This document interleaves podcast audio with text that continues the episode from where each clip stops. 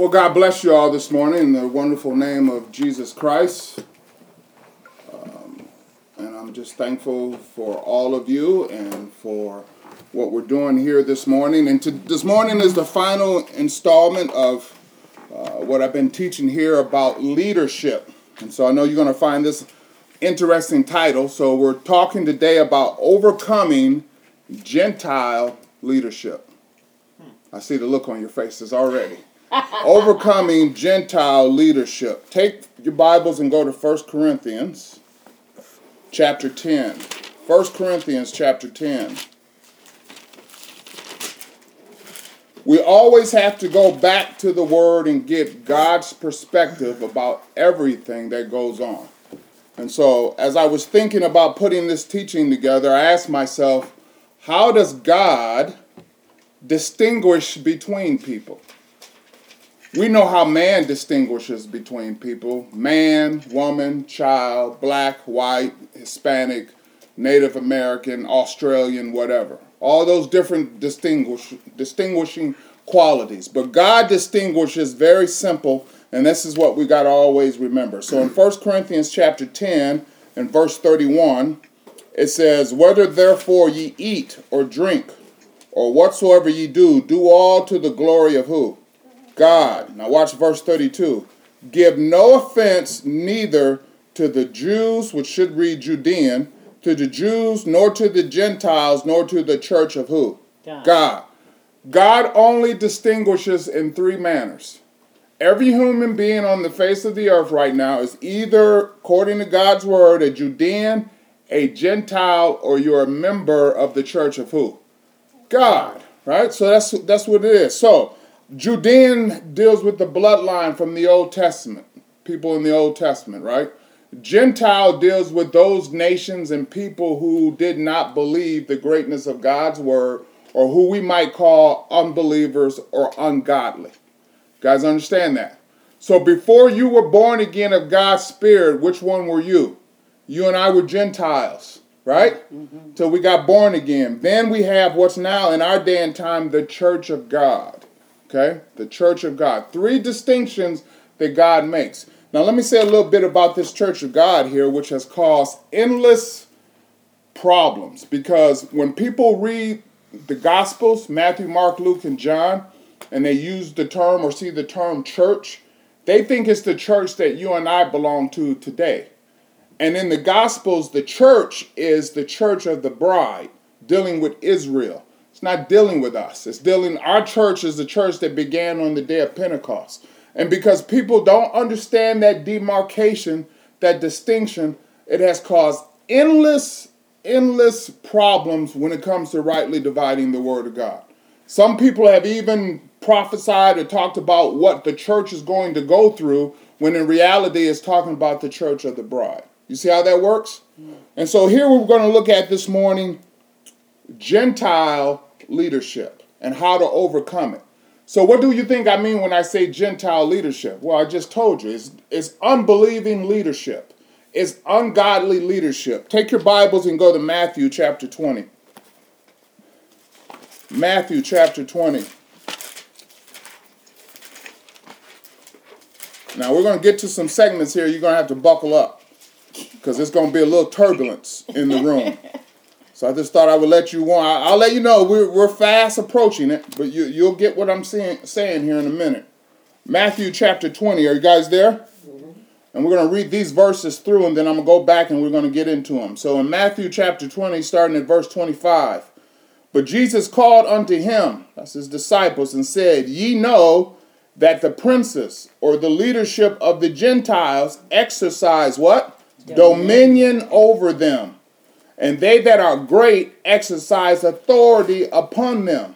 Verse 26. But it shall not be so among who? You. you. Talking to the disciples. You are not to follow this pattern of leadership where someone exercises dominion and power and authority over another person. That's what Jesus Christ is saying. But it shall not be so among you. But whosoever will be great among you, let him be your what? Minister. And whosoever will be chief among you, let him be your what? Servant. Servant. 28. Even the Son of Man, that's Jesus Christ, came not to be ministered unto, but to minister and to give his life a ransom for how many? Many. Many. So Jesus Christ sets the demarcation on what leadership is supposed to be about. He said, You have heard, you have seen that among the Gentiles, among the unbelievers, they exercise dominion and authority over each other. So whoever was in a, uh, uh, in a Gentile leadership position, what did they do? They ruled people. They exercised authority over people. But Jesus says, I don't want that to be named how many times? Not once among you. So look at this. Go back to your Bible here in verse 25. The words exercise dominion, I looked them up in the Greek. Listening to what this means. It means to bring under one's power, to subject oneself to, to subdue, or to master. That's what it means to exercise dominion over someone. Did you guys catch that? Mm-hmm. So, from a Gentile, ungodly leadership, listen to this ungodly leadership will always, always attempt to enslave people in some shape, form, or fashion. That's what it means to exercise dominion over someone. Mm-hmm. Is to is to enslave them in some shape, form, or fashion. Now remember, the worst chains and bars are not those that are made of steel. The worst chains and bars are those that are made up of our fears, our mental bondage, our limited thinking. So that's why this exercising authority of someone is not just grabbing someone and throwing them in jail, but is to get people to the point that they're fearful, that they live in bondage, that they start limiting their own thinking, they have no self confidence. Okay, you get what I'm saying? And we're going to see this here even further. So, how do we overcome this? Were you paying attention to the scriptures? Jesus Christ tells us how to overcome it. You got to be a minister and a servant. In other words, the only two ways to overcome this Gentile ungodly leadership is through love and through service. Hmm. Walking with the love of God and the renewed mind in manifestation will keep you out of this Gentile leadership. It will keep you out of the desire, the motivation to rule over someone. You see that? Mm-hmm. It's to love and to walk with service. And then here's two great words. Go back to the, the text here I was looking at. Go back to verse 26. Jesus Christ says, But it shall be not among you, but whosoever will be great. Who wants to be great? I can raise my hand. Okay? We want to be great. Look what Jesus Christ says you have to do. If you want to be great, let him be your what? Minister. minister. And that word minister is diakonos or diakonia, which deals with the with ministering. But here's the root definition of that word. It's to be a waiter. One who serves food and drink. Ever been to a fancy restaurant where when they serve you, then the person, they don't go run off and serve someone else. They stand near the table to be prepared to give you whatever you need, to be in front of whatever your need is, to be there to pour your water before you even ask for water, to get ready to give you your dessert before you even think about it. That's what it means. It's to serve, is to wait on people. So if you want to be great, what do you need to do? Serve. It's not put in a position so people will serve you. And then go to verse 27. And whosoever will be chief, top dog, mm-hmm. whoever be chief among you, let him be your what? Servant. Servant. And that's the Greek word doulos. Mm. Huh? Look at how God uses this great two, two concepts of service and how to serve in two verses.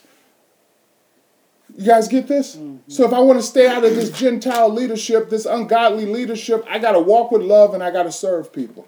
That will keep me out of it. Is that making sense? Mm-hmm. Go to Philippians chapter 2. Philippians chapter 2.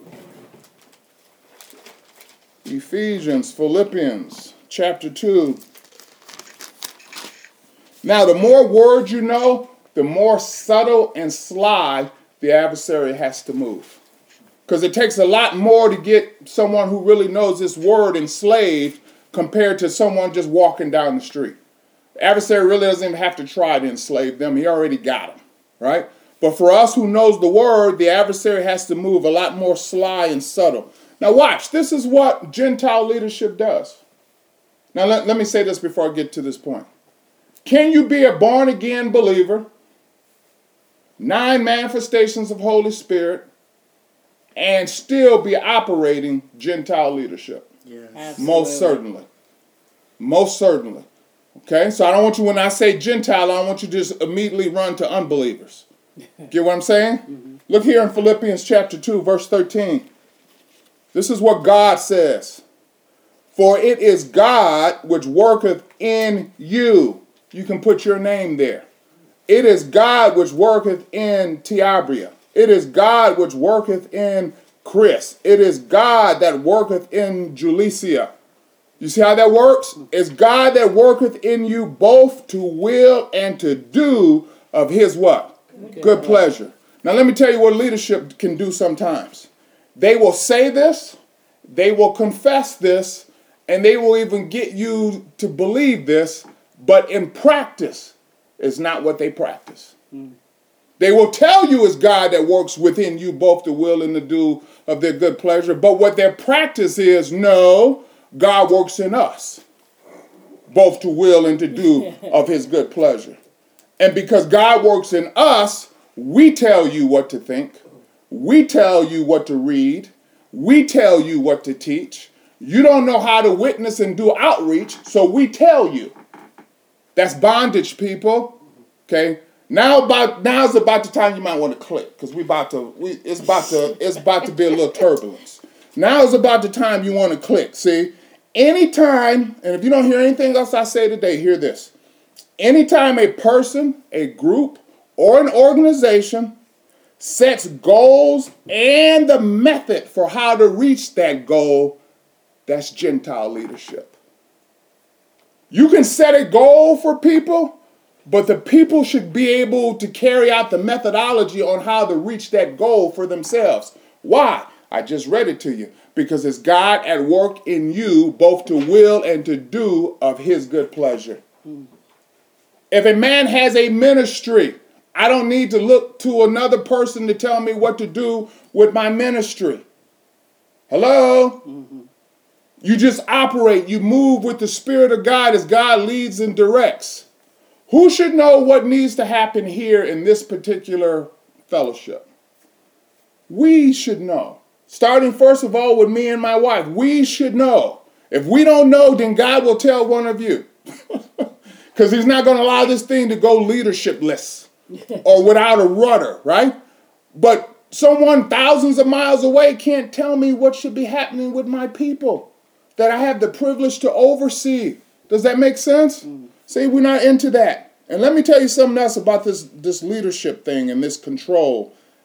Another way of looking at it is it's called legalism from the scriptures. And legalism is forbidden in the grace administration.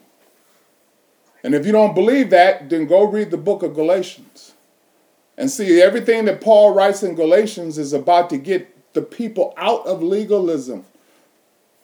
Okay, you got that? Now, if you're walking with the love of God in the renewed mind in manifestation, if I'm walking with love, then I don't need a bunch of rules. I don't need a bunch of policies. I don't need a bunch of regulations. And if I'm not walking with the love of God, the rules, regulations, and policies won't matter anyway. Because I'm not going to do it. Why? Because I'm not motivated by the love of God. You see how that works? Mm-hmm. If I'm walking with the love of God, does God need to tell me, thou shalt not, whatever it is? No, because I love God with all my heart, soul, mind, and strength, so you don't have to tell me that. But if I am not walking with the love of God and I don't give a hoots about what anybody else says, then I can put all the laws I want on people and they still will do just the opposite. Have you noticed? How many laws are on the books in this country?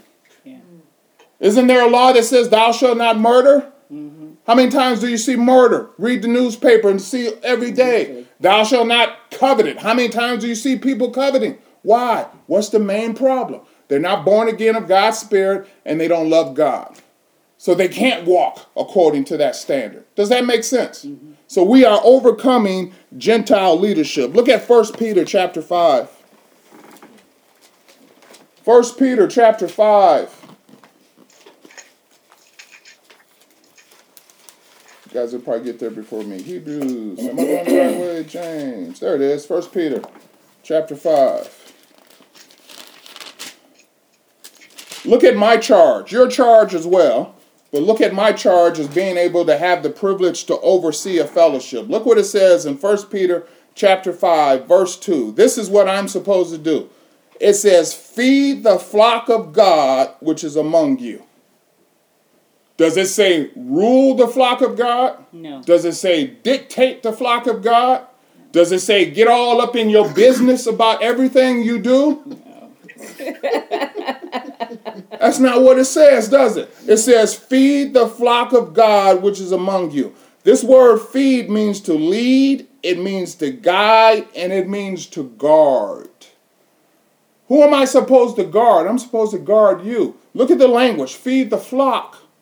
That's kind of referring to some, you know, like sheep like activity. Not that you're sheep, it's just a figure of speech God is using to describe what a leader is supposed to do. Now, is a shepherd supposed to fight for the flock, or does the flock fight for the shepherd? The shepherd fights. The shepherd the fights for the flock. The shepherd guards. The shepherd is on watch for the wolf who may be coming to try to pick off someone out of the flock. That's part of your responsibility as a leader. Feed the flock of God which is among you. Now, watch these words taking the oversight thereof. Now, listen to this.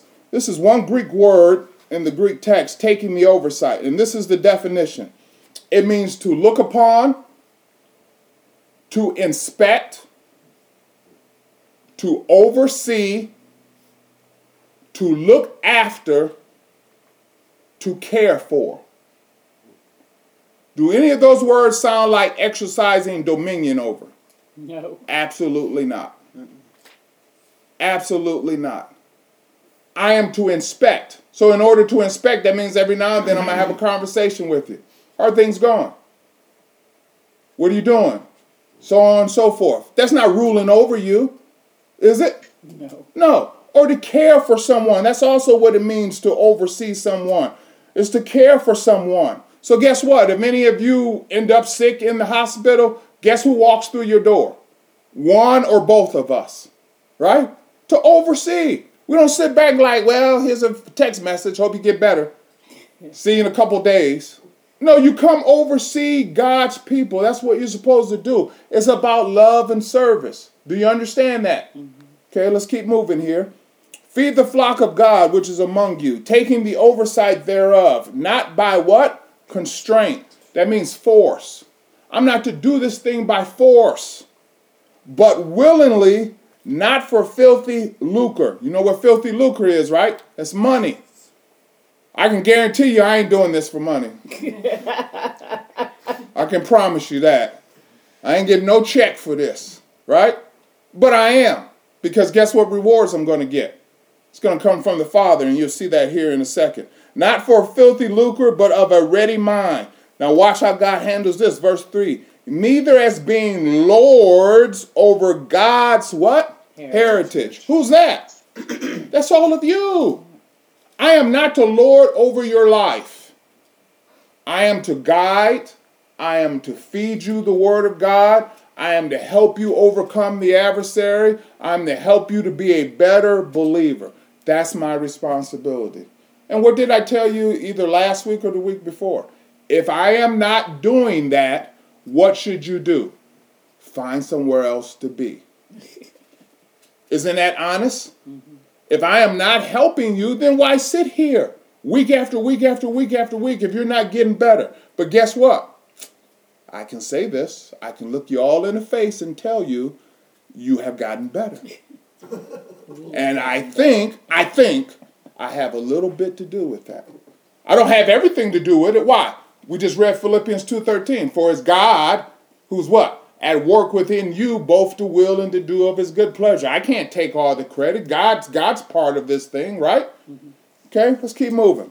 Neither as being lords over God's heritage, but being examples to the flock. And when the chief shepherd, that's Jesus Christ, shall appear, ye shall receive a crown of what? Glory. Glory that fadeth not away. So, what do I get for overseeing, doing it right? A crown of glory throughout all eternity. Isn't that wonderful to see? Yes. Look at Second Corinthians chapter 1.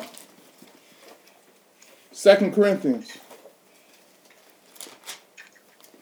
Y'all good? Yes. Good, good, good. Because I'm I'm enjoying myself. I hope you guys are too. Second Corinthians chapter one.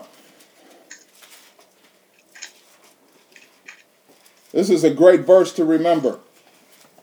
Look what Paul says here. Second Corinthians uh, chapter 1, verse 24. Not for that we have dominion over your what? Faith or believing, but are helpers of your what? Joy, for by believing is the text ye stand. That word says, I do not have dominion over your believing. And I got news for you nobody does.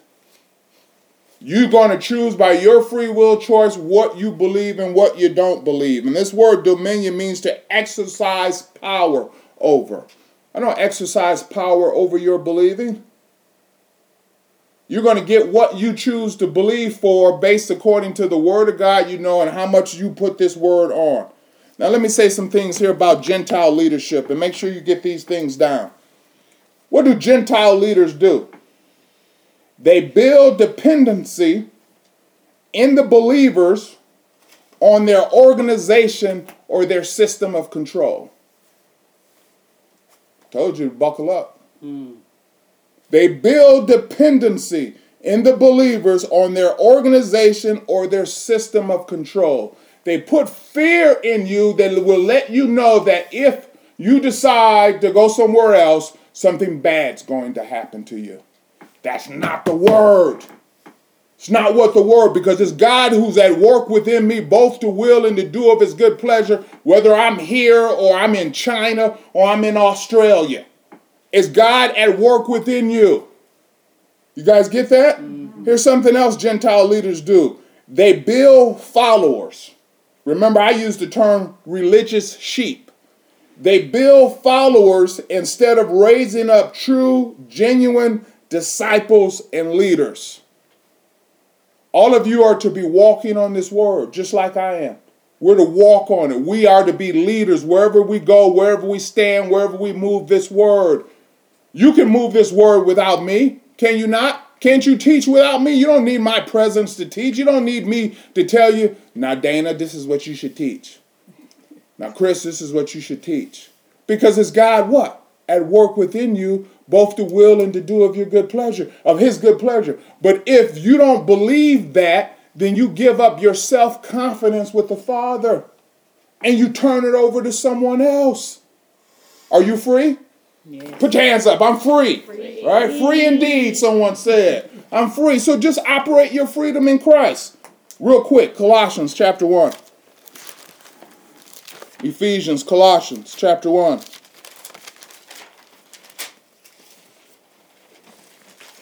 If any of you came to me and said, Hey, Don, I, I, I need to leave. I'm not going to be a part of your thing anymore. I would ask why, right? Try to find out what's going on. But then at some point, I'm going to have to say, I love you, God bless. Right? I'm not going to put fear on you. But if you walk out the door, you know what's going to happen to you. If you leave me, you know what's going to go down. That would be evil to do that, right? Yes. Jesus Christ had people leave him all the time. I just read a verse for you last week when people left, right? And he turned to the 12 disciples. He's like, Y'all leaving too? But people left, right? He didn't try to force them to stay. And what did those disciples say? Dude, are you Jesus, Lord? Who got the words of eternal life besides you? No, we ain't going nowhere. See how that works? See, that's okay. Colossians chapter 1. Colossians chapter 1. Let me keep moving. Y'all stop laughing at me. Okay. Colossians chapter 1. Do you know what Colossians is about? Colossians is about the reality that Jesus Christ is the head of the one body. Who's the head? Jesus Christ. Who's the head? Jesus Christ. Am I the head? No. Is the Pope the head? No. Is any other organization or ministry the head? No. Okay, just so you're if you're not convinced. Colossians chapter 1, look at verse 18.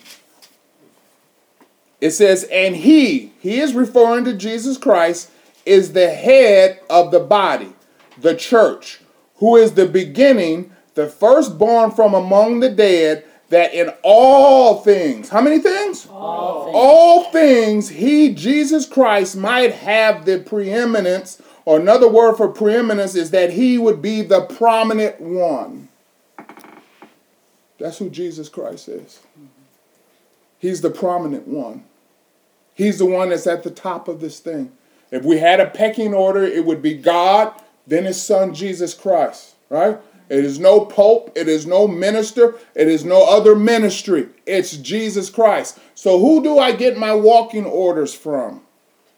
The man who's the head of this thing. Does that make sense? Mm-hmm. Colossians chapter 2, verse 10.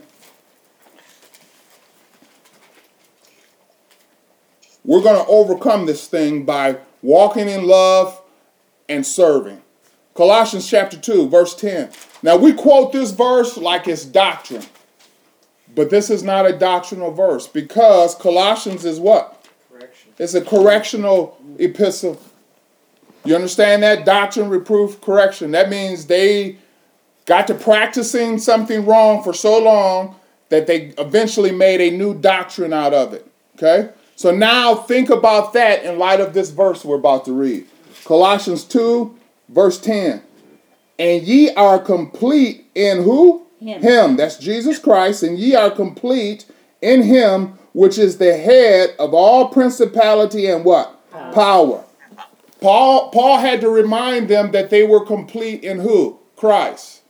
That means they got to practicing that they thought they could be complete in something else. Now, these were born again believers attending probably daily fellowship, speaking in tongues, tongues with interpretation, word of prophecy, receiving revelation, so on and so forth, but they had a little bit of problem. They start thinking that they could be complete in something else.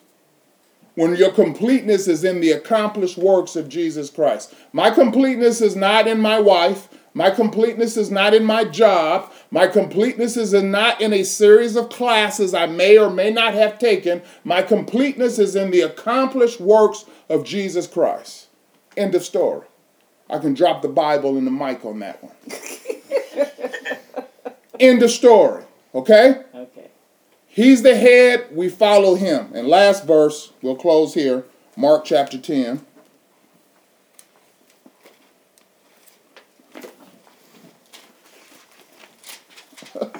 I was talking to a believer a couple weeks ago, and um, she said she shared how the Jehovah Witnesses came to her door, uh, and they wanted to give her one of the pamphlets, and she said, "No, thank you. I read the whole Bible." That blessed my heart so much because they just want to give her a little tract. Here, why don't you read this? And she was like, Nope, because I read the whole Bible. No, thank you. That's how we're supposed to be, man. We're supposed to be reading all these scriptures, keeping ourselves in alignment and in harmony with the will of God.